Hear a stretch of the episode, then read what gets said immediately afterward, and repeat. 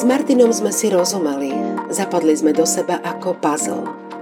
Potom sa však veci zmenili a ja mám pocit, že možno strácam zácný čas s tým nepravím. Dokedy mám ešte čakať, či sa to zmení? Čo robiť, ak sa ideálny partner postupne zmení na nespokojného muža, ktorému na partnerke prekáža všetko, od jej kriviek až po prácu?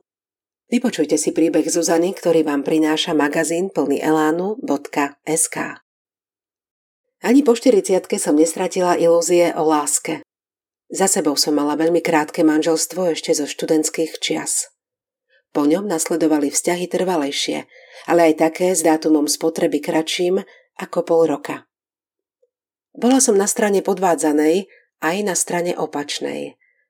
No aj napriek veku a zlým skúsenostiam som stále čakala a vedela, že niekto pravý ešte príde. Nebol to princ na bielom koni, aj keď v pranostikách na ňom jazdieva. Volal sa Martin a zoznámil nás spoločný známy v lete na grilovačke. Martin veľa ľudí na oslave nepoznal. Bol rád, že tak ako on, aj ja som prišla sama. Skončili sme v družnom rozhovore a prekecali celé dopoludne. Upodozrievala som kamaráta, že to takto zinscenoval, aby som sa s Maťom mohla dať dokopy. Nevyčítala som mu to. Bola som naopak rada. Martin bol ščítaný a rozhľadený zrelý muž. Navyše dobre vyzeral. Na konci večera sme si vymenili čísla. O pár dní sa Martin ozval a pozval ma na večeru. Aj tentokrát sme si mali celý čas čo povedať. Bolo mi s ním veľmi príjemne. Začali sme sa stretávať pravidelne. Vždy sme išli do reštaurácie, do divadla alebo ku mne domov. Nikdy nie k nemu. Počase mi to prišlo podozrivé.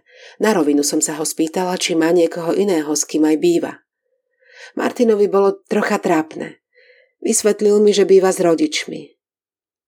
Nie je to niečo, s čím sa 45-ročný muž píši svojej priateľke. Martin mal aj svoj dom, ale ďaleko od práce. Vyhovovalo mu chodiť do nej od rodičov, ktorí bývali len 5 minút od firmy. Dom potrebuje rekonštrukciu a samému sa mu do toho nechce. Aj on by sa však chcel zobúdzať ráno pri mne. Brala som to ako signál, že mi Martin niečo naznačuje. Poprvé, chcel bývať so mnou, po druhé, do rekonštrukcie by išiel tiež so mnou. Potešila som sa. Boli sme spolu len tri týždne, brala som to ako znak toho, že aj Martin vidí v našom vzťahu niečo viac. Odvtedy sme na víkendy chodili na dom. Vždy sme niečo malé porobili. Upravili záhradu, vymaľovali, upratali. Neskôr sme ostávali aj cez týždeň. Finančne aj časovo to však bolo náročné. Cestovať každý deň 40 kilometrov sa odrazí aj na spotrebe benzínu. Aj budiek sme museli nastavovať na skoršiu hodinu, ako sme boli zvyknutí. Navrhla som Martinovi, nech sa presťahuje ku mne. Bol to len malý podnájom, ale aspoň by sme si skúsili bývanie na ostro a na jar trebárs môže predať dom a kúpime si niečo spoločné. Martin až taký nadšený nebol, ale napokon súhlasil. Mesiac bolo všetko relatívne v poriadku. Nehádali sme sa. Ak sa aj nejaký konflikt vyskytol, vedeli sme sa porozprávať a veci si vysvetliť. Potom však Martina povýšili. Mal vlastne šťastie v nešťastí. Pôvodne ho mali z firmy prepustiť.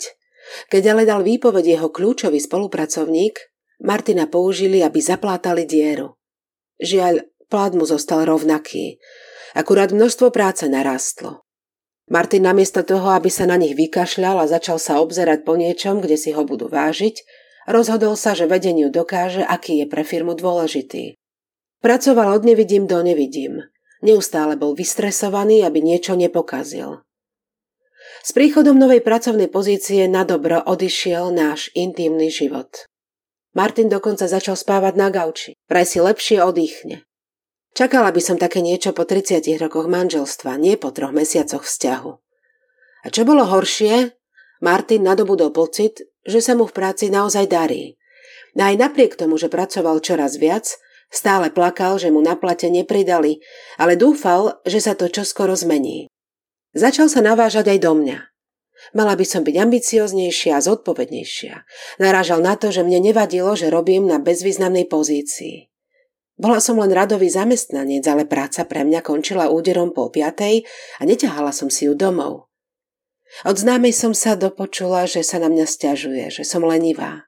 A len by som jedla v reštauráciách, chodila do kina alebo pozerala seriály s miskou pukancov. Ponížilo ma to. Martin vedel, aký je môj životný štýl, už keď sa ku mne nasťahoval. Tiež sa mu nepáčilo, že vôbec nešportujem a moje tvary sú skôr kyprejšie. Nič som mu na to nepovedala. Nevedel, že o tom viem. Nechcela som urobiť zle kamarátke, ktorá mi to celé prezradila. Chvíľu som si aj myslela, že si známa vymýšľa.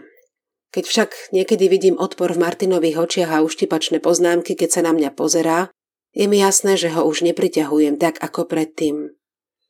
Martina však nechcem stratiť. Neverím, že s niekým, s kým som si tak perfektne na začiatku rozumela a zapadli sme do seba ako puzzle, by sme sa mohli až tak odsudziť.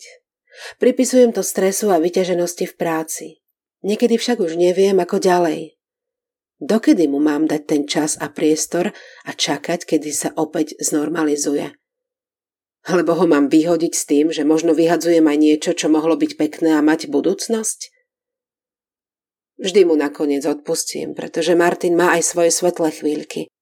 Keď už vidí, že prestrelila, ja som odmeraná alebo sa rozplačem, je to zrazu ten najmilujúcejší partner na svete. Vezme ma von, lichotí mi. Potom ale všetko opäť padne do starých kolají a ja si začnem pripadať nepotrebná a nepríťažlivá. Ak sa vám tento príbeh páčil, nezabudnite nám dať follow na Spotify, 5 hviezdičiek v Apple Podcast alebo palec hore na YouTube.